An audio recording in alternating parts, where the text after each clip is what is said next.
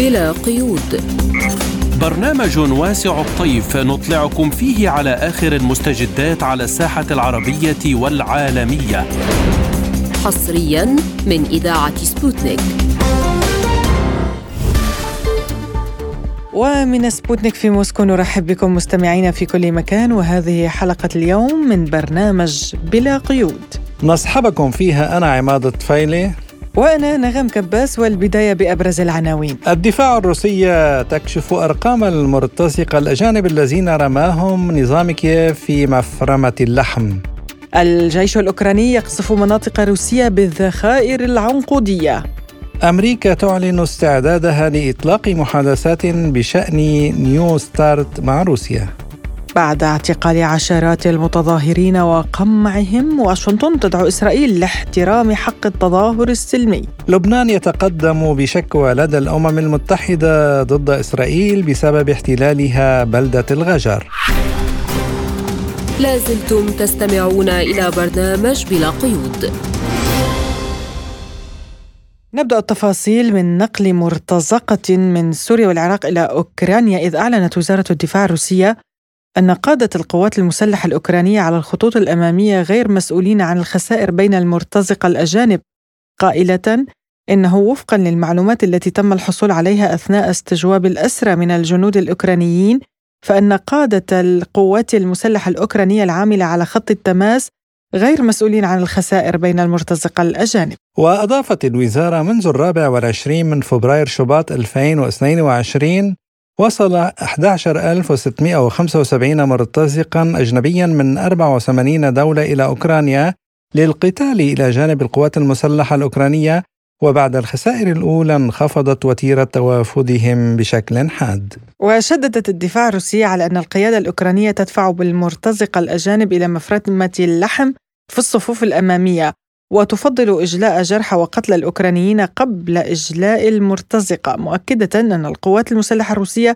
ستواصل القضاء على المرتزقة الأجانب في سياق العملية العسكرية الخاصة بغض النظر عن موقعهم على أراضي أوكرانيا. وللتعليق على هذا الموضوع إليكم ما يقوله بهذا الصدد لبلا قيود القائد الميداني السابق في الجيش العربي السوري والنائب السابق مهند الحاج علي. بكل تأكيد نحن نعلم تماما أنه منذ بداية الصيف الحالي أو حتى منذ بداية الربيع كانت الدعاية الأوكرانية الأمريكية الموجهة ضد الاتحاد الروسي تتوعد روسيا بهجوم مضاد ومعاكس، وكانت تقوم بإطلاق وعود لطبعا النازيين الجدد ومناصريهم في داخل أوكرانيا بتحرير شامل وحتى تحرير ما يسمى يعني بتحرير جزيرة القرم، وكانوا طبعا يرفضون كل عروض السلام التي قدمت لهم أو حتى الوساطات، وكانوا يقومون يعني برفض تلك المبادرات مبادرات السلام عبر إطلاق طبعا مطالب لا يمكن تحقيقها على أرض الواقع أو في الميدان، وتمس بأمن وسيادة روسيا. وروسيا هدفها طبيعي هو جعل أوكرانيا، يعني الهدف الأساسي هو جعل أوكرانيا منطقة محايدة لا لا تتصف مع أحد، وبالتالي تستطيع أن تضمن أمنها القومي. اليوم مع فشل هذا الهجوم المضاد وإعلان أوكرانيا أنها انتهت من المرحلة الأولى ودون أن تحقق أي شيء أو أي تقدم على الأرض، بل على العكس تكبدت بخسائر فادحة على كافة المحاور. هناك خسائر بمعدل كتيبة عسكرية يومية بمعد... يوميا بمعداتها طبعا من النازيين الأوكرانيين. بالإضافة إلى ذلك طبعا استقدمت اليوم ولأول مرة في هذا الهجوم القوات النازية الأوكرانية دبابات ليوبارد واحد واثنين ودبابات أمريكية ومدرعات برادلي، والتي تعتبر بصراحة هي مسخرة صناعة الغرب، وكانت تعول عليها كثيرا في تغيير معادلة الاشتباك على الأرض. ولكن كان الجيش الروسي والمدافعون الروس على أهبة الاستعداد، واستطاعوا أن يكبدوا هذه المعدات الحديثة خسائر فادحة. وبالتالي اليوم الولايات المتحدة الأمريكية تحاول قلب الحسابات. اليوم هناك خسائر ميدانية فادحة في العديد عديد الأفراد، وبالتالي تعمل على تعويض ذلك من خلال جلب مرتزقة. هؤلاء المرتزقة مش شرط يكونوا من الشرق الأوسط أو من أي مكان في العالم. فبالبداية منذ بداية العملية العسكرية الخاصة أعلنت القوات النازية الأوكرانية عن تشكيل ما يسمى بفيلق الأجانب، وكان يضم أمريكان وبريطانيين وفرنسيين، وكل أوروبي يريد متطرف طبعا يريد مقاتلة الروس أو مقاتلة روسيا، أو كل من يملك طبعا نوايا متطرفة أو أفكار متطرفة كان ينخرط في هذا الفيلق. وبما أن هذا الفيلق تحديدا تعرض لخسائر بشرية فادحة، فاليوم القوات الأمريكية تستثمر حلفائها في سوريا من بعض العشائر العربية وقوات تنظيم قسد من خلال ترغيب هؤلاء المقاتلين بمبلغ شهري يعادل ألفين دولار للانخراط في حرب طبعا مع الجيش الأوكراني أو الجيش النازي الأوكراني ضد الجيش الروسي. واستطاعت أن تحشد بعض من هذه القوات وتقوم بتدريبهم على الأراضي السورية ضمن المناطق التي تسيطر عليها، وخاصة في منطقة التنف، ويمكن أن تدفعهم لكي يلتحقوا بما يسمى بالمرحلة الثانية من الهجوم، طبعا بما أن المرحلة الأولى هي فاشلة تماما. طبعا المرحلة الثانية أنا باعتقادي سوف تعتمد على سلاحين أساسيين. السلاح الأول أعلنت عنه أمريكا وهو تزويد أوكرانيا بالقذائف العنقودية المحرمة منذ من أكثر من مئة وعشرين دولة عالميا، هذا من جانب، ومن جانب آخر الاعتماد على الأجانب، كون أن العديد النازي الأوكراني هو في تناقص دائم ولا يمكن تعويضه إلا من خلال المرتزقة. وعن مزايا مرتزقة الشرق الأوسط يقول الحاج علي. طبعا للأسف هؤلاء المرتزقة، هذا سؤال مهم جدا بصراحة، يعني اليوم ما ميزاتهم فعلا؟ أولا هؤلاء المرتزقة هم قاتلوا الجيش العراقي وقاتلوا الحشد الشعبي وقاتلوا ضمن صفوف تنظيم داعش الإرهابي ضد الجيش العربي السوري، أي أنهم يملكون جزءا من الخبرة وخاصة في معارك الشوارع ومعارك المجموعات الصغرى، وهو تكتيك جديد تعتمد إليه الجيوش الحديثة كالجيش العربي السوري لتقليل الخسائر وتحقيق أكبر قدر ممكن من الخسائر في العدو، وبالتالي هم متمرسون نستطيع أن نقول في هذا النوع من الحروب. ولكن اليوم حتى يعني هذا الموضوع لن يشكل فارق في الميدان أنا برأيي، ولسبب أساسي طبعا طبعا هذه الإيجابية الوحيدة لهؤلاء المرتزقة أنهم متمرسون في هذا النوع من القتال. أما بالنسبة للسلبيات فهي كثيرة، هم غير عقائديون وبالتالي لا ينتمون إلى النازيين الجدد، وبالتالي ممكن عملية فرار من أرض المعركة سوف تكون أسهل بكثير من طبعا العقائديون النازيون، هذا من جانب. من جانب آخر يعني هم يقاتلون من أجل المال، وعندما يشعرون أن حياتهم مهددة بالخطر سوف يتركون السلاح ويفرون كما فعلوا أمام الجيش العربي السوري وحلفائه، وطبعا أمام الجيش العراقي والحشد الشعبي، وبالتالي يعني مساوئهم أكثر من ميزاتهم، ولكن لا توجد خيارات إضافية لتعويض العديد الفاقد من القوات النازية الموجودة في أوكرانيا من قبل الولايات المتحدة الأمريكية سوى هؤلاء المرتزقة. يعني اليوم عندما تعلن وبالصور وبالوثائق وزارة الدفاع الروسية وبشكل يومي عن قتل ما بين من ثلاثمئة إلى أربعمئة نازي، هذا قوام كتيبة كاملة، وبالعلم العسكري هذه خسارة فادحة يعني لم لم يعني لم يتعرض لها أحد سوى أبان الحرب العالمية الثانية، وبالتالي اليوم هذا الكم من الخسائر يمكن أن تعوضه أمريكا إلا من خلال هؤلاء المرتزقة. لا أتوقع أن يشكلون فرقا في الميدان، لن يغيروا من معادلة الاشتباك، ولكن هي فقط محاولة لرفع معنويات النازيين الموجودين في أوكرانيا، وخاصة مع فشل المرحلة الأولى من الهجوم كفشل ذريع. اليوم المرحلة الأولى كانت تتحدث عن إعادة تحرير خرسون أو القسم الغربي من الشرقي من من خرسون، كانت تتحدث عن إعادة تحرير أرتيوموفيتس أو إعادة تحرير زبروجيا كما يدعون طبعا، ولم يستطيعوا أن يتقدموا مترا واحدا، وبالتالي المعنويات بالإضافة للخسائر البشرية الكبيرة هي يعني في أدنى مستوياتها. تحاول أمريكا من خلال هؤلاء رفع المعنويات أن هؤلاء النازيين لديهم من يناصرهم في العالم، ولكن بكل تأكيد نعلم أنهم مرتزقة، ونعلم كيف يعمل المرتزقة، ونعلم أيضا كيف يهرب المرتزقة عندما يكون القتال على أشده، ولا يستطيعون أن يحققوا أي فرق أمام خبرة الضباط الروس وجنوده الذين تمرسوا في الكثير من مناطق العالم بما فيها سوريا من خلال حربهم ضد تنظيم داعش الإرهابي مع الجيش العربي السوري وجبهة النصرة، وطبعا اكتسابهم الخبرة عبر خمسمئة يوم من قتال المرتزقة في أوكرانيا. وعن مصير هؤلاء المرتزقة بعد عودتهم إذا تسنى لهم النجاة يقول الحاج علي. تماما. أنا لا أتوقع أن يعود أحد سالم، يعني لن لن يعودوا ضمن مجموعات، وهذه بصراحة خطوة خطيرة جدا، لأن اليوم هؤلاء عندما يفرون يفرون في مجموعات صغرى من اثنين إلى ثلاث أفراد، وهم مؤدلجون عقائديا بطريقة متطرفة، أي أنهم لا يتقبلون الاندماج بالمجتمعات الأوروبية، ومفرهم الوحيد بعد تعرضهم للضربات من الجيش الروسي هو باتجاه أوروبا. إذا نستطيع أن نقول وبكل بساطة أن اليوم أمريكا تقوم بزج هؤلاء الإرهابيين وفتح الطريق لهم للتدفق إلى أوروبا. اليوم عندما نسأل أي أحد من هؤلاء هل يقاتل من أجل ألفين دولار يمكن أن يحصل عليها، أو يمكن أن يقتل في أول يوم في المعركة أو لا، أو أنه سوف يترك سلاحه ويفر باتجاه أستونيا أو لاتفيا أو بولندا أو أو النمسا أو ألمانيا أو فرنسا أو أي من هذه البلدان، بكل تأكيد سوف يفضل الفرار، وخاصة أنه أصبح قريب. وبما أن هذا الشخص موتور عقائديا لن يستطيع الاندماج بكل بساطة بالمجتمع الأوروبي، وبالتالي سوف أنا أعتقد سوف يشكلون خلايا تؤدي إلى زعزعة الأمن والاستقرار في كل أوروبا. وبالتالي اليوم أمريكا تغامر بكل مستقبل أوروبا من أجل فرار هؤلاء. صحيح أن هناك ما يسمى بالأمن الوطني الأوكراني الذي يقف خلف الخطوط ويقوم بإطلاق النار على الفارين، ولكن لا تستطيع ضبط هذه النسبة ماء بالماء. يعني وجدنا الكثير من الفارين الأوكران يلجؤون للقوات الروسية أو حتى يلجؤون إلى دول أخرى ويعلنون امتعاضهم من ممارسات النازيون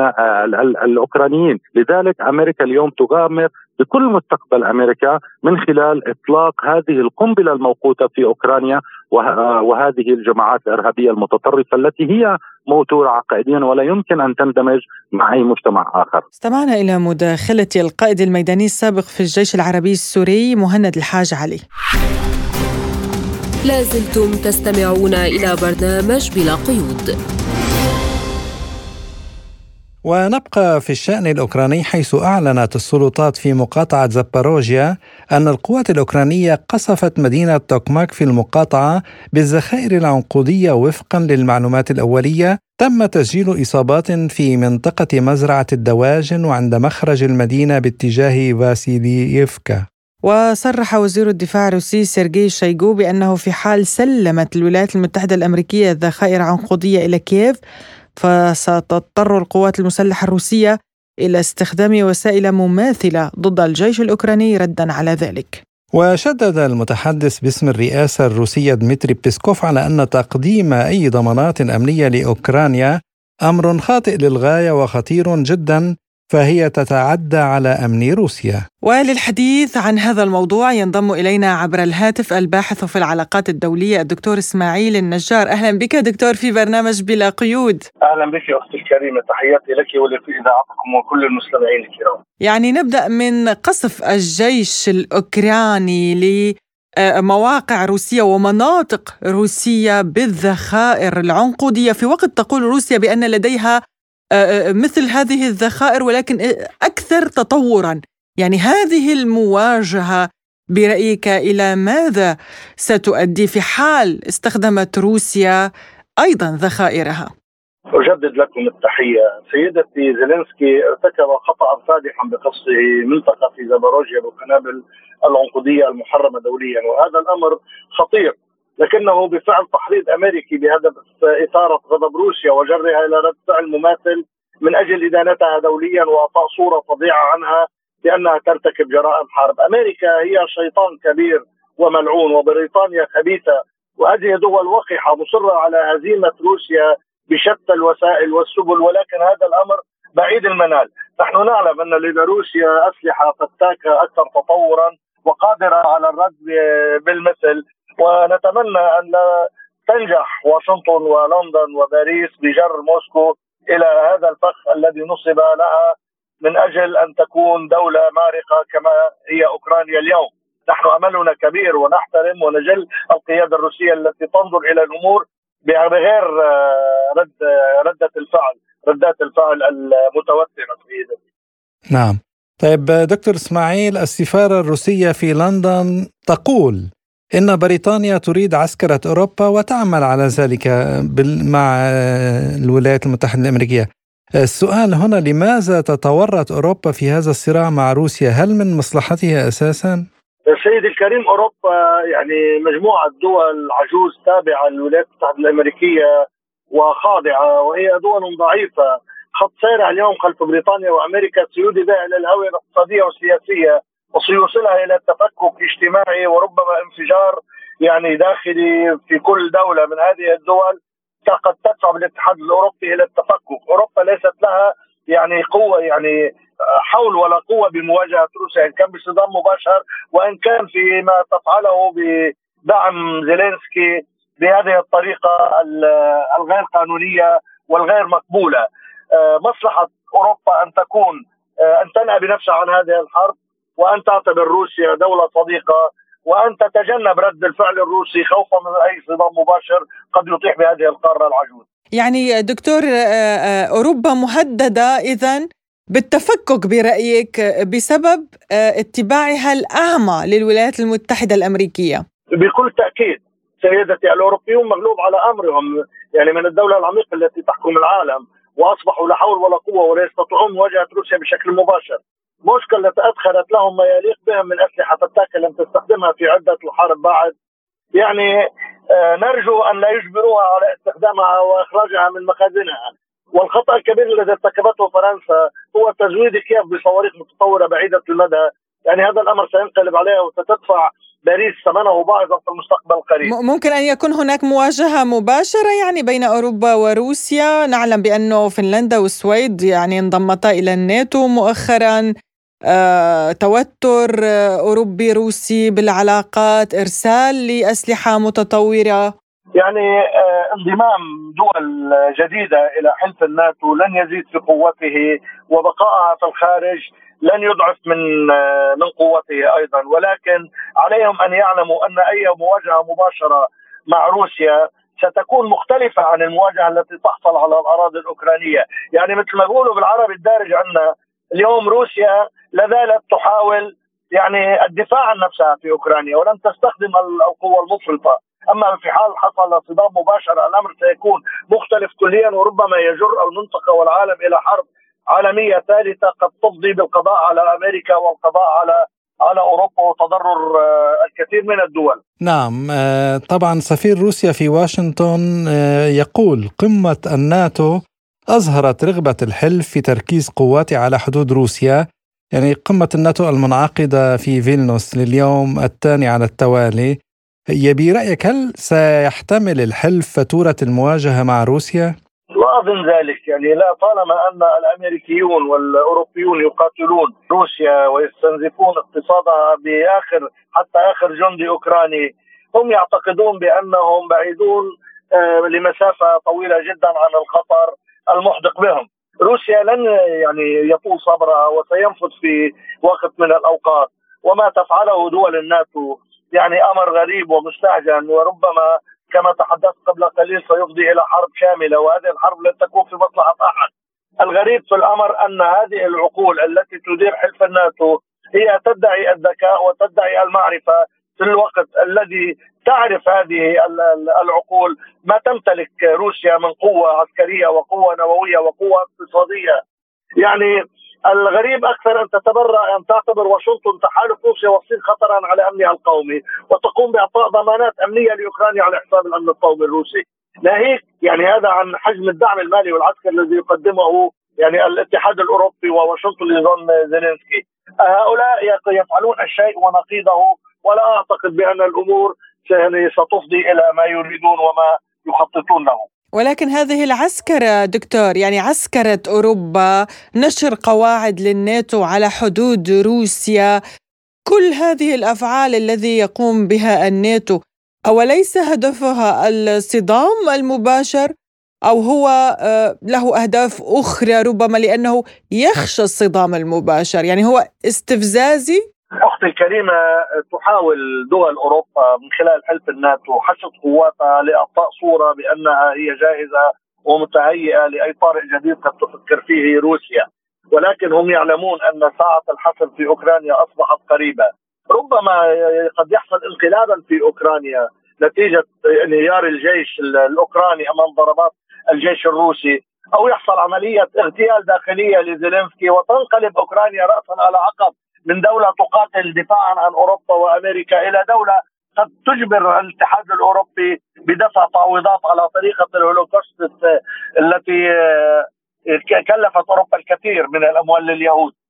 هم خائفون من أوكرانيا، هم يريدون حشد قواتهم لإظهار أنهم جاهزون للدفاع عن القارة، ولكنهم خائفون من زيلينسكي ومن انقلاب عفوا خائفون من انقلاب داخل أوكرانيا قد يطيح بنظام الحكم وتصبح أوكرانيا دولة يعني عدوة لدودة للاتحاد الأوروبي بعدما كبدتها أوروبا وأمريكا هذه الخسائر البشرية الهائلة وهذا الكم من الخسائر الاقتصادية التي أطاحت بالبلاد من بابها لمحرابها. نعم دكتور اسماعيل، يعني المتحدث باسم الكرملين ديمتري بيسكوف يقول أو يؤكد أن الضمانات الأمنية لأوكرانيا من مجموعة السبع خاطئة وغاية في الخطورة وتتعدى على أمن روسيا. دائما كانت روسيا حتى قبل الشروع في العملية العسكرية كانت تدعو إلى أن يكون هناك الأمن الجماعي لكل أوروبا وليس أمن مجزأ لأي دولة. يعني هل نفهم من هذا بأنه حلف الناتو يبحث عن المشاكل مع روسيا أكثر؟ بكل تأكيد هؤلاء يقولون ما لا يفعلون عندما يعطون ضمانات أمنية لأوكرانيا دول السبع ويعتبرون أن أمن روسيا يعني أمر غير معتبر وغير موجود. يعني هذا الشيء ونقيضه. آه بكل تأكيد أن الأمن الجماعي لكافة الدول لا يتجزأ وهو واحد، وعلى الدول الكبرى أن تعيد النظر بكل ما أعطي يعني بكل ما تحدثت عنه وبكل الضمانات التي أعطيت لأوكرانيا من طرف واحد، وعليهم أن يبحثوا في حل جماعي للأزمة الأوكرانية وأعطاء ضمانات لروسيا، لأن الهواجس الروسية كثيرة جدا ولها الحق أن تبدد هذه الهواجس أو أن تأخذ تطمينات، وإلا لما اشتعلت حرب. الحرب اشتعلت بسبب هواجس روسيا والتعدي الأوكراني على الحدود وعلى الأمن القومي الروسي سيدي الكريم. نعم، عدم تقديم ضمانات حتى اليوم لم يجيبوا على الضمانات ومطالب روسيا. يعني اليوم التوتر بين روسيا والناتو يمكن أن يصل إلى حرب شاملة كما حضرتك ذكرت. هل يمكن أن نعول على بعض الدول بما فيها العربية لنزع هذا الفتيل؟ أتمنى أن يكون لبعض الدول المحايدة موقف من هذه الحرب وأن يمتلكوا الجرأة ويقفوا بوجه أمريكا والقارة العجوز ويقولون لهم كفى دماء وكفى ابتزاز وكفى تحريض وكفى فتن، إن العالم يحتاج إلى السلام والازدهار في ظل التكاثر السكاني وقلة الموارد والتغيير المناخي. لكن باعتقادي لن يمتلك الجرأة أي أحد من هذه من هؤلاء القادة العرب أن يرفع صوت بوجه أمريكا وبوجه فرنسا حتى ولو كان في سبيل الإصلاح. هؤلاء أضعف من أن يقفوا بوجه أمريكا وأوروبا ويقولون لا يقولون لها كفى. نعم، الباحث في العلاقات الدولية الدكتور إسماعيل النجار كنت معنا من بيروت. شكرا جزيلا لك دكتور إسماعيل. تحياتي لكم، أهلا وسهلا. لازلتم تستمعون إلى برنامج بلا قيود. وإلى ملفنا التالي، إذ كشفت الولايات المتحدة الأمريكية عن استعدادها لإجراء محادثات مع روسيا بشأن معاهدة الحد من الأسلحة الهجومية الاستراتيجية نيو ستارت، حسب ما قالت وكيلة وزارة الخارجية الأمريكية للحد من التسلح والأمن الدولي بوني جينكيز. وتابعت بالقول: نتفهم أن هناك عقبات واضحة أمام القيام بذلك، بما في ذلك ما إذا كانت روسيا ستتصرف بحسن نية. ولمناقشة هذا الموضوع ينضم إلينا عبر الهاتف الخبير بالشأن الأمريكي الدكتور محمد سيد أحمد. أهلا بك دكتور في برنامج بلا قيود. وأبدأ من إعلان أمريكا استعدادها لإطلاق محادثات بشأن نيو ستارت مع روسيا. ما أسباب هذه الدعوة الأمريكية برأيك؟ هل هو فشل الهجوم المضاد؟ أعتقد طبعا أنه يعني الولايات المتحدة الأمريكية يعني ستقوم بفتح يعني مجال للحوار مع روسيا بعد يعني ما يقرب من عام ونصف من بدء الحرب الروسية الأوكرانية وتحقيق روسيا لنجاحات كبيرة على الأرض، ويعني فشل إلى حد كبير يعني المشروع الأمريكي على الأرض الأوكرانية، على الرغم من أن الولايات المتحدة الأمريكية لا زالت تستخدم ورقة الناتو وتحاول عبر يعني حلف الناتو أنها تتعامل مع الملف وتصاعد فيه لدعم أوكرانيا، خاصة بعد أن يعني نشرت روسيا أسلحتها النووية في بيلاروسيا، وبالفعل بدأت في يعني تطوير الهجوم.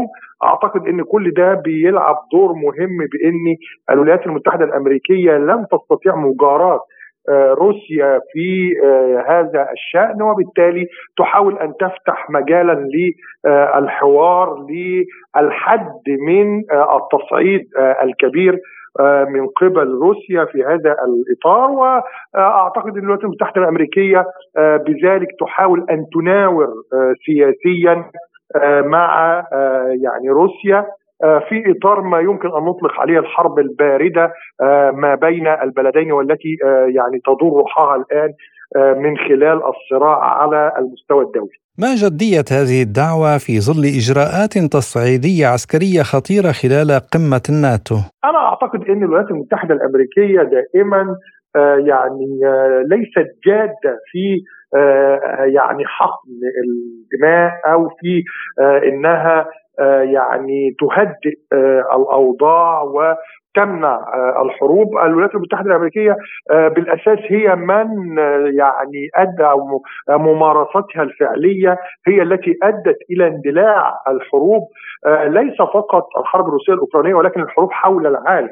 وما من يعني من نزاع مسلح في على يعني كامل الجغرافيا العالمية إلا والولايات المتحدة طرفا في هذا النزاع. وبالتالي أنا بشوف أنه مفيش جدية حقيقية من قبل الولايات المتحدة الأمريكية، لأن من مصلحة الولايات المتحدة الأمريكية إطالة أمد الحرب الروسية الأوكرانية، لأنه يعني انتهاء هذه الحرب معناها إعلان انتصار لروسيا وولادة نظام عالمي جديد متعدد الأقطاب، وهذا طبعا يعني ليس في صالح الولايات المتحدة الأمريكية وسيضر بمصالحها الاستراتيجية. عشان كده الولايات المتحدة الأمريكية ليست جادة في فتح مثل هذا الحوار. أنا أعتقد أنها مناورة سياسية لكسب وقت ولالتقاط أنفاس، لكن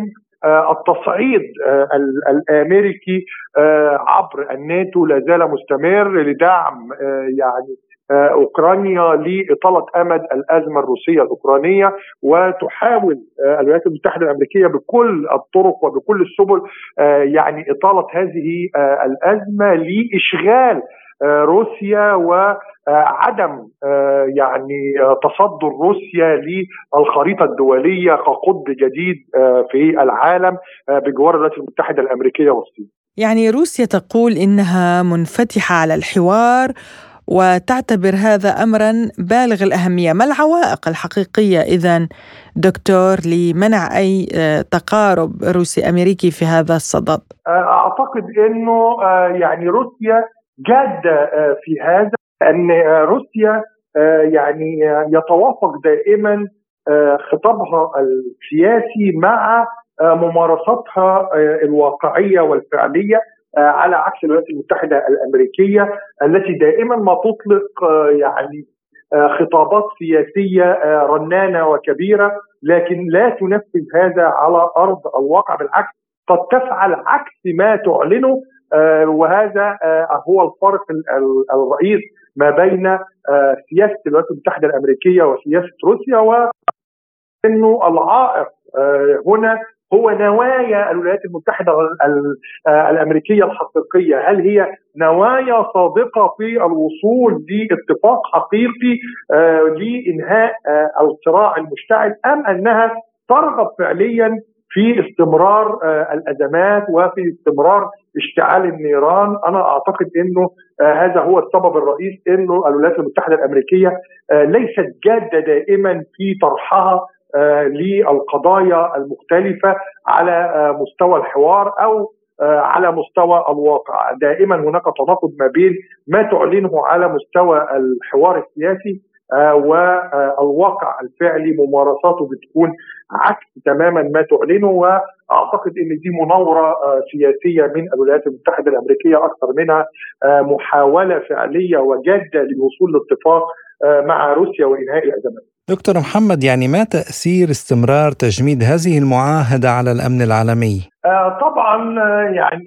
آه عملية التجميد تؤدي طبعا الى أضرار بالغة وبتهدد الأمن والسلم العالميين، وأعتقد أنه يعني السبب أو أو المتسبب الرئيسي لذلك هو الولايات المتحدة باعتبارها هي المسؤول الأول عن ما يحدث حول العالم، وهي المسؤول الأول أيضا عن يعني عدم يعني الوصول لاتفاقات حقيقية لإنهاء مثل هذه الملفات العالقة. الخبير بالشأن الأمريكي الدكتور محمد سيد أحمد، شكرا لك على هذه المداخلة. لازلتم تستمعون إلى برنامج بلا قيود. وإلى الملف الإسرائيلي، وحيث تناولت وسائل إعلام إسرائيلية تطور مسار العلاقات الأمريكية الإسرائيلية بعد الانقسام الداخلي والتظاهرات الواسعة لدى إسرائيل من جراء الاعتراض على قرارات حكومة نتنياهو بشأن التعديلات القضائية، مشيرة إلى أن ما تم إعلانه غير عادي وغير مسبوق في تاريخ العلاقات بينهما. ووفقا لها فإن هذا الإعلان يشير إلى القلق الكبير في إدارة الرئيس الأمريكي جو بايدن من تفاقم الأزمة الداخلية في إسرائيل وتداعياتها على الديمقراطية في إسرائيل. يأتي ذلك في وقت نقل متحدث باسم البيت الأبيض دعوة إدارة بايدن السلطات الإسرائيلية إلى المحافظة على الحق في التظاهرات السلمية واحترامه. حول هذا الموضوع قال الخبير في الشأن الإسرائيلي الدكتور أسعد العواوي لبلا قيود: واضح أن المجتمع الإسرائيلي يعيش حالة احتراب وانقسام لم تشهده دولة الاحتلال منذ أن قامت عام ألف وتسعمائة وثمانية وأربعين، التي قامت تحت عنوان أنها واحة الديمقراطية الأولى في منطقة الشرق الأوسط، وهي نموذج كل البلدان المحيطة، بحيث أنهم خلقوا هذا الجسم الغريب لكي نموذج يكون نموذج للديمقراطية. المجتمع الإسرائيلي واليسار الإسرائيلي ويسار الوسط يعتقد أن التغييرات القضائية التي ينوي اليمين الإسرائيلي ممثل برئيس حكومة الاحتلال بنيامين نتنياهو ويدعمه في ذلك اليمين الديني المتطرف ومجموعات الاستيطان هو بالتفرد بالسلطة، وأن تتحول دولة الاحتلال من دولة ديمقراطية على الصعيد الداخلي في المجتمع الإسرائيلي إلى دولة كباقي الدول المحيط تنحى نحو السلطة الواحدة وصاحب القرار الواحد الذي يتمثل في رئيس الحكومة الذي يحكم هذا البلد. وعن دلالات تعليق الإدارة الأمريكية على قمع التظاهرات في إسرائيل يقول العواوي: واضح أن هناك تناقض ما بين القيادة الإسرائيلية اليمينية الحالية والمكان في هذه الأوقات، وأكبر دليل على ذلك أن الرئيس بايدن انتقد الإجراءات الاحتلالية الإسرائيلية وخصوصا الاقتحامات التي تقوم بها وعمليات قتل الفلسطينيين بشكل يومي لإحراج السلطة الفلسطينية. المجتمع الإسرائيلي هناك انقسام كبير، وهذا يخيف أيضا الانقسام على الولايات المتحدة الأمريكية، لأنها تعتبر إسرائيل هي الجبهة المتقدمة لها في منطقة الشرق الأوسط، وهي الشرطي التي تعتمد عليه، وحكم أنها جسم يعتمد كليا على الغرب وخاصة على الولايات المتحدة الأمريكية. اليوم هذه الدولة تتآكل من الداخل، تنقسم من الداخل، في الوقت نفسه هي تعيش حالة تآكل في الردع من خلال تعاملها مع المقاومة، بحيث أن المقاومة أصبحت تسجل بالنقاط عليها مجموعة من الانتصارات. هذا أرجع هيبة حكومة الاحتلال وجيش الاحتلال أمام قوى المقاومة المحيطة سواء في فلسطين أو لبنان أو غزة. هذا بالإضافة إلى الانقسام الداخلي يجعل الأمريكان بكل مكوناتهم سواء الإعلام أو على الصعيد الرسمي أو الاستخباري يكونوا قلقين من واقع التي تعيشه دولة الاحتلال في هذه الأيام. وعن أفاق تطور هذه الأحداث يضيف العواوي: أنا أتوقع أن حكومة اليمين بقيادة نتنياهو ممكن أن تهرب إلى الأمام من خلال تصعيد لكي تعيد من وجهة نظرها لملمة المجتمع الإسرائيلي نحو عدو خارجي، وبالتالي أنا أعتقد أن الحكومة اليمينية الإسرائيلية ممكن أن تقوم بأي عدوان سواء على غزة أو على الفلسطينيين، تصعيد في مناطق الضفة الغربية، أو الحلقة الأخيرة هي لبنان والتصادم مع حزب الله، وأنا أستبعد ذلك بحكم الإمكانيات والقدرات الهائلة لحزب الله في أي عملية مواجهة مستقبلية مع الاحتلال الإسرائيلي.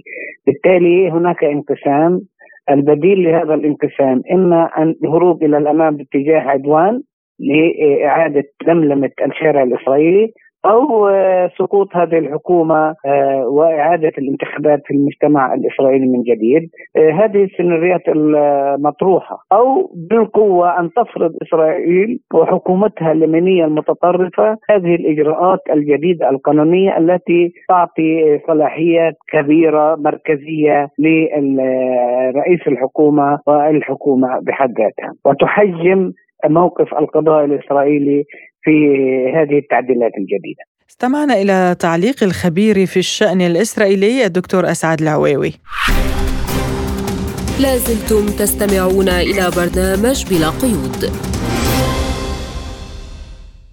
وإلى لبنان، حيث أوعزت السلطات اللبنانية لبعثة بيروت الدائمة لدى الأمم المتحدة بتقديم شكوى ضد إسرائيل على خلفية احتلالها الكامل واستكمال ضم الجزء الشمالي اللبناني لبلدة الغجر، ما يشكل خرقاً فاضحاً وخطيراً يضاف إلى الخروقات الإسرائيلية اليومية والمستمرة للسيادة اللبنانية وللقرار ألف وسبعمائة وواحد لعام ألفين وستة.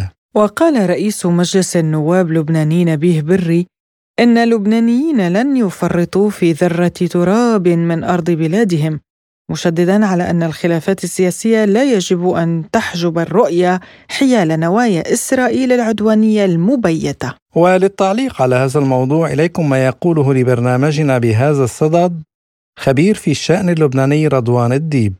العدو الإسرائيلي منذ حربه على غزة وجنين قوم باعتداءات يومية على الحدود اللبنانية مع فلسطين المحتلة عبر قضم للعبر قضم للأراضي واعتداءات واعتداءات على السكان تصدى لها أهالي شبعة وميسر جبل وكل القرى الجنوبية.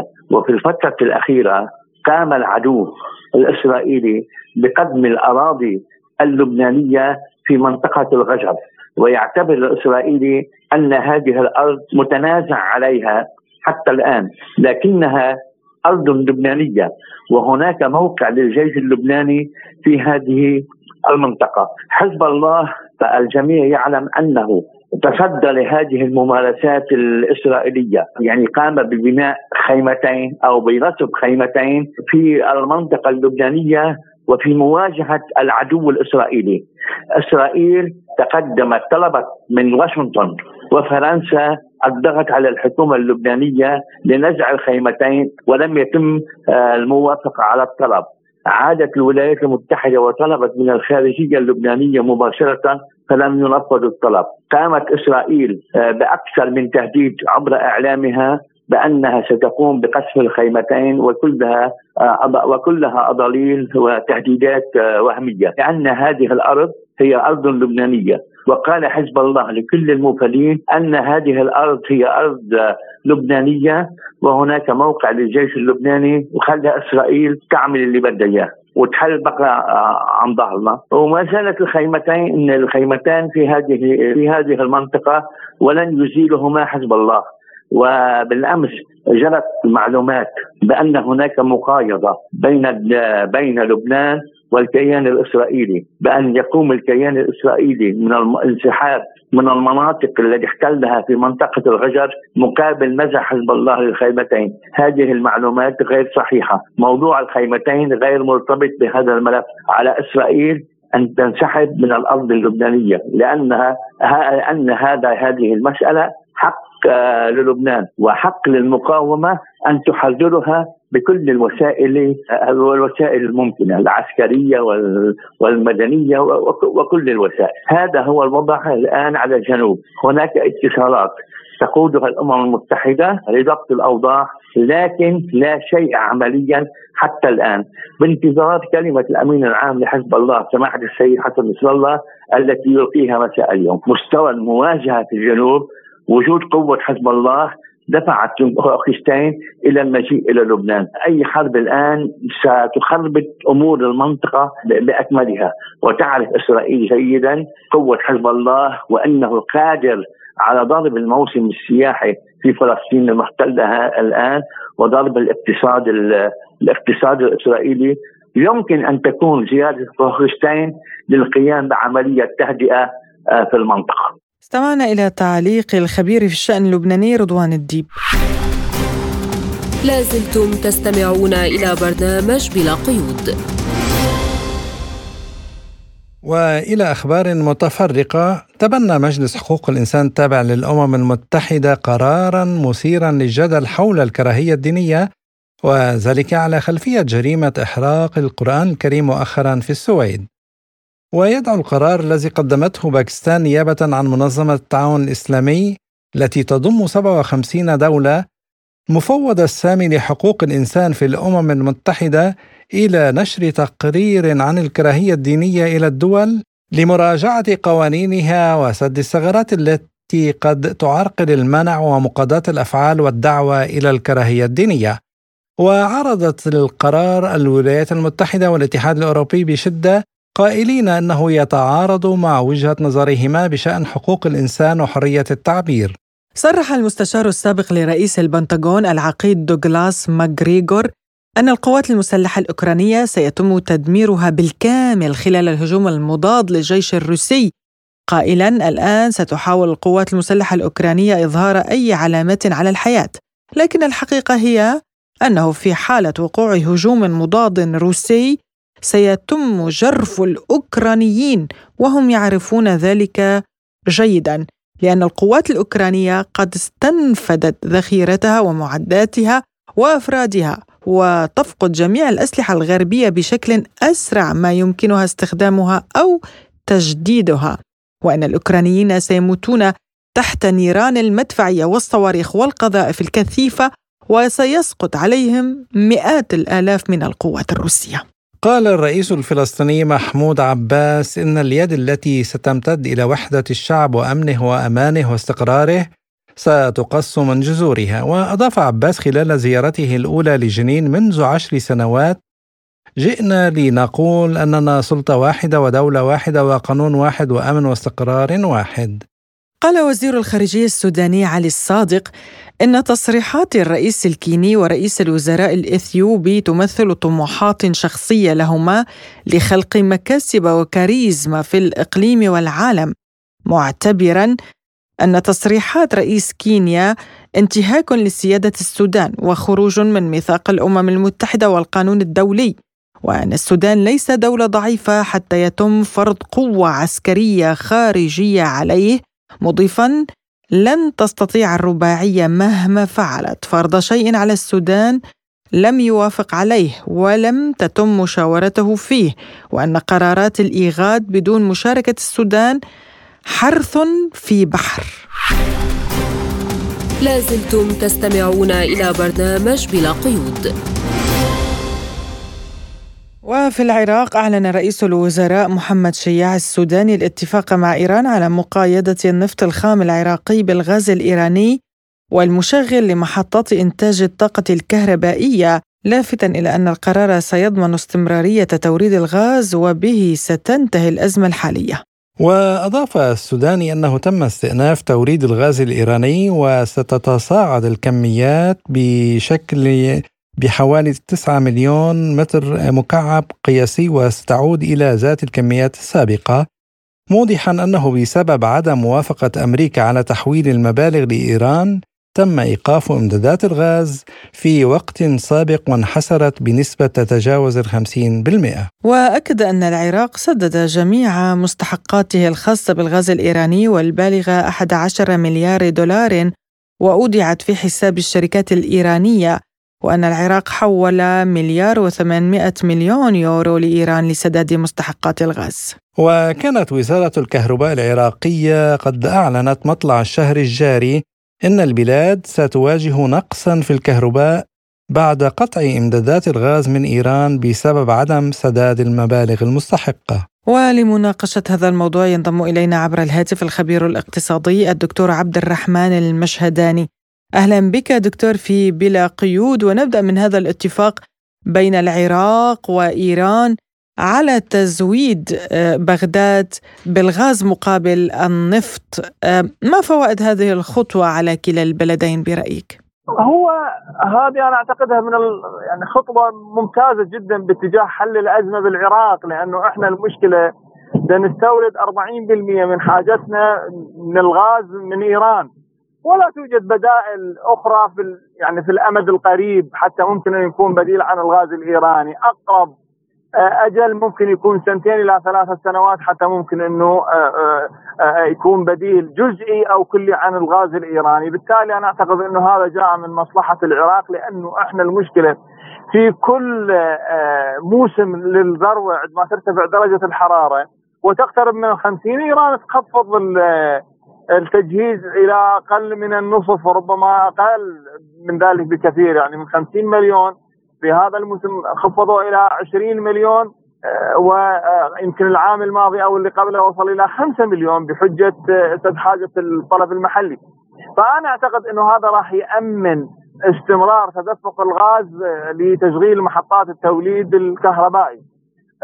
ما يخص الجانب الإيراني، الجانب الإيراني معناته أنه راح يتلقى دفعات من النفط الأسود ومن النفط الخام مقابل شحنات الغاز المقدمة. بالتالي أعتقد أنه راح يكون التجديد أول بأول، ما راح تترتب تبعات مالية على العراق ممكن أن نتعرض إلى مشاكل، وهذا راح يخدم العراق أكثر من من من مجال. المجال الأول أنه راح يأمن حصوله على الغاز بشكل مستمر ومنتظم، والأمر الثاني أنه ما راح تترتب عليه دفع تكاليف مالية، لأنه راح يدفع نفط خام أو النفط الأسود اللي هو فضلات المصافي واللي هو يمكن يكون حتى خارج حصته من من أوبك.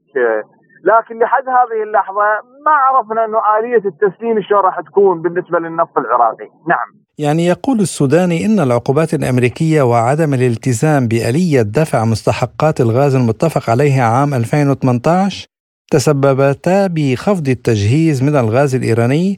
هل نعتبر أنه تم أخذ الضوء الأخضر من الأمريكيين؟ هم أخذوا الضوء الأخضر من الأمريكان سابقا بالسباد اللي يكون بالعملات المحلية أو عملة أخرى. بالتالي أنا أعتقد أنه مسألة المقايضة راح تكون مسألة مشروعة مسؤولة مشروع... راح تكون مشروعة لسد الأموال المبالغ أو المبالغ المترتبة على العراق. هذه النقطة ما راح تكون خاضعة للعقوبات، لكن الأمر اللي ممكن يثير الانتباه أنه كيف سيورد العراق النفط إلى إيران، وإيران هي دولة منتجة ومصدرة للنفط الخام.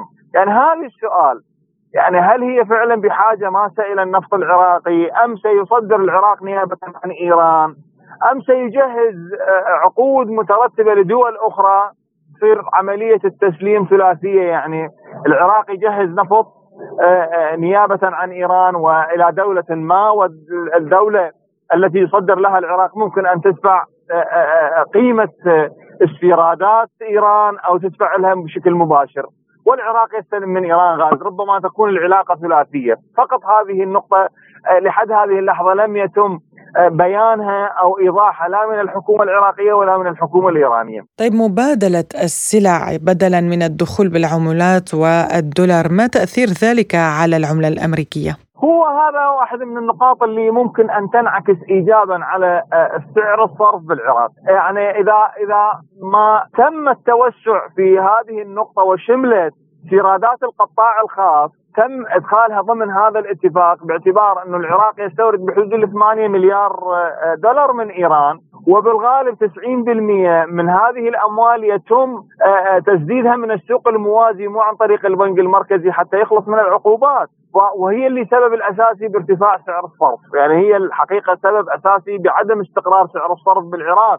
إذا ما تم إدراجها ضمن هذا الاتفاق أنا أعتقد أنه سيستقر سعر الصرف سريعا وسيتحسن وضع الدينار العراقي. ما هي الدول التي يمكنها التبادل فيما بينها على هذه الشاكلة إن كان في مجال الطاقة أو الزراعة أو الصناعة، لا سيما وأن سوريا أيضا طلبت تزويدها بالنفط العراقي مقابل السلع؟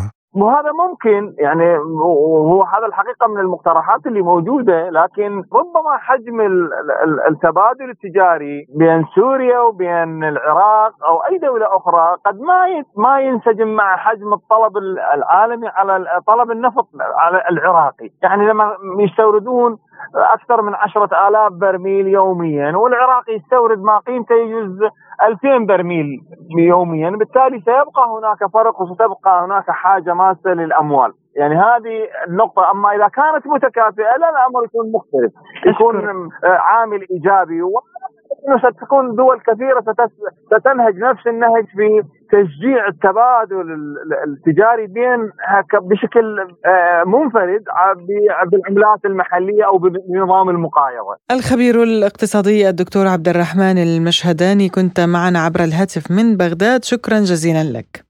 ومن الناحية القانونية، قال الباحث في القانون علي التميمي حول هذا الموضوع لبرنامج بلا قيود: بسم الله الرحمن الرحيم. طبعا بالتأكيد بالتأكيد في القانون المدني هناك ما يسمى بالمقايضة العينية، نص عليها القانون المدني بالمادة خمسمائة وسبعة وتسعين خمسمائة وثمانية وتسعين خمسمائة وتسعة وتسعين ستمائة، نص على المقايضة العينية وهي جائزة في العقود سواء كانت عقود داخلية أو عقود خارجية. ومسألة المقايضة العينية يعني تعني أن يكون هناك تبادل شيء بشيء دون أن يكون دفع للمال، كأن يكون مثلا مقايضة بضاعة ببضاعة أخرى من بين دولتين، وهذا طبعا شائع. كان في العراق سابقا الأمم المتحدة اعتمدت النفط مقابل الغذاء في قرار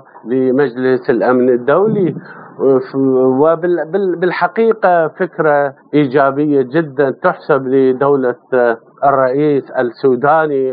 بصراحة بين مزدوجين ضربة معلم، يعني لأنه هنا ضرب الكثير من الأمور وأنهاها، مثلا العقوبات المفروضة على إيران من قبل الولايات المتحدة، الخزانة الأمريكية تمنع تصدير التصدير والاستيراد أو التعامل بالدولار. هنا هذا التبادل ألغى هذه المسألة، يعني التف عليها بطريقة ذكية وبطريقة تخدم الشعب العراقي أولا، وثانيا أيضا هو هذا التبادل أو الدفع ينهي الديون المترتبة لإيران، يعني نتيجة لتصدير الغاز مقابل الكهرباء، وبالنتيجة إعطاء النفط الأسود هو حل يعني لا يؤثر على العراق، لأن تعرف العراق احتياطية عظيم جدا، كان احتياط نفطي بالعالم بعد المملكة السعودية. النقطة الثالثة المهمة أنه هذه المقايضة هذا التبادل يعني سيسحب الاحتياطي اللي احتجزته الولايات المتحدة الأمريكية من الدولار ويضاف إلى الموازنة، يضاف إلى الشعب العراقي. هذه نقطة أخرى. بصراحة تصرف ذكي جدا ليحسب لحكومة السيد السوداني هذا التصرف الكبير، ناهيك عن أنه يعني حتى المولدات الأهلية تم تخفيض سعر الغاز يعني من أربعمائة إلى مئتين وخمسين للتر، هذا أيضا سيساعد على تشغيل هذه المولدات، يخفف الضغط عليها. يعني حل يعني ليس على المدى البعيد، على المدى القريب سيأتي ثماره ويكون أكثر ترسيخا ومبدئية على المدى البعيد. الولايات المتحدة الأمريكية أيضا رحبت بهذا الموضوع واعتبرته حل، وهو هذا كان على شكل اتفاق، يعني اتفاق بين العراق وإيران، وتم توقيعه بين الجانبين العراقي والإيراني، توقيع ومذكرة تفاهم. هذه مذكرات التفاهم طبعا هنا لا تحتاج إلى مصادقة البرلمان، فقط يعني يعني اتفاق الوزارتين لأن هاي تسمى مذكرات التفاهم، ما تحتاج إلى أن يصادق عليها البرلمان، وإنما نافذة مباشرة عند التوقيع عليها. بصراحة تصرف إيجابي جدا غاب على كل الحكومات السابقة، يحسب لحكومة السيد السوداني. وشكرا. لازلتم تستمعون إلى برنامج بلا قيود.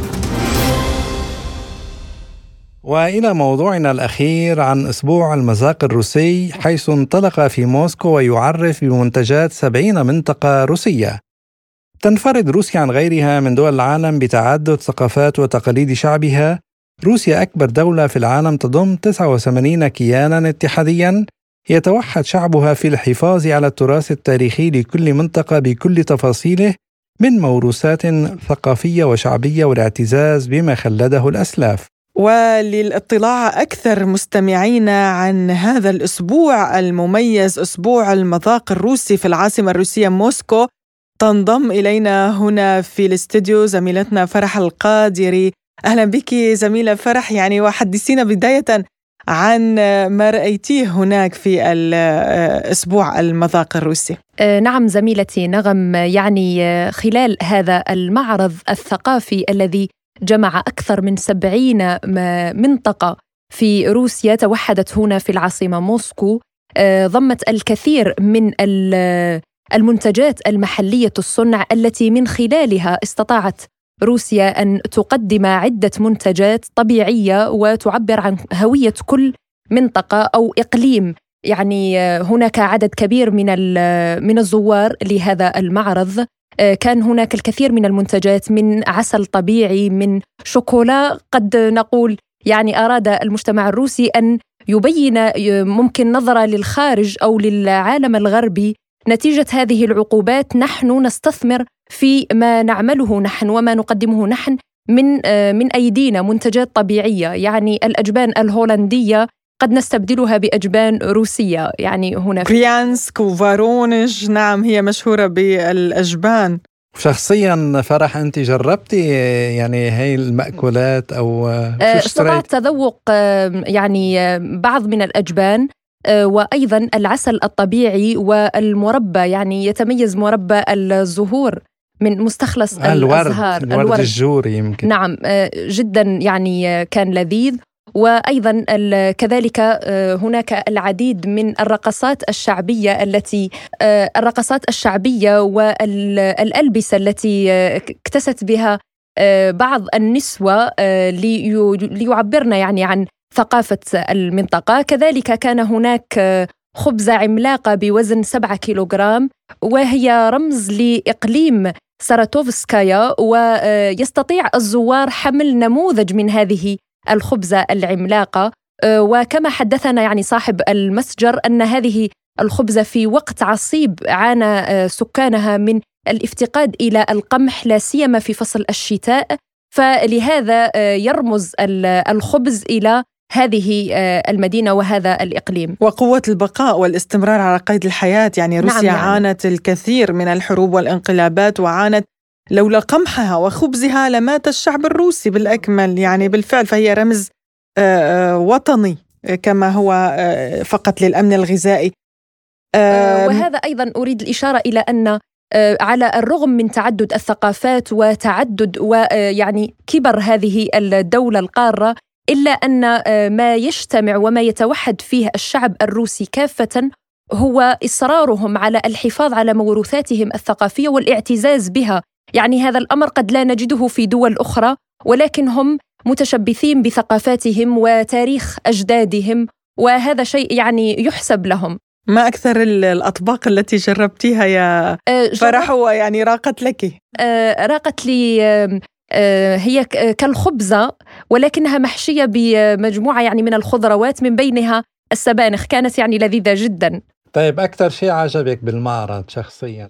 شخصياً عجبتني الرقصات الشعبية، لأني من النوع الذي أهتم كثيراً بالفن، وأيضاً المربى والعسل الطبيعي أكثر شيء يعني. شكراً جزيلاً زميلة فرح على هذه المعلومات القيمة والرائعة والممتعة.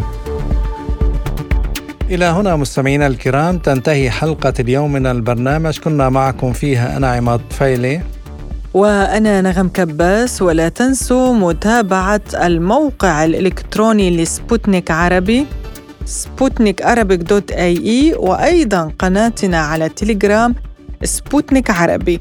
ولا تنسوا مستمعينا الكرام الاشتراك في قناة أراب بوينت بودكاست على في تويتر وفيسبوك وبودكاست. وأيضا يعني ننوه هنا مستمعينا إلى أن قناة أراب بوينت بودكاست على يوتيوب هي تقدم أخبارا وموضوعات متنوعة اقتصادية وسياسية وثقافية وبشكل حر ومستقل ومفيد.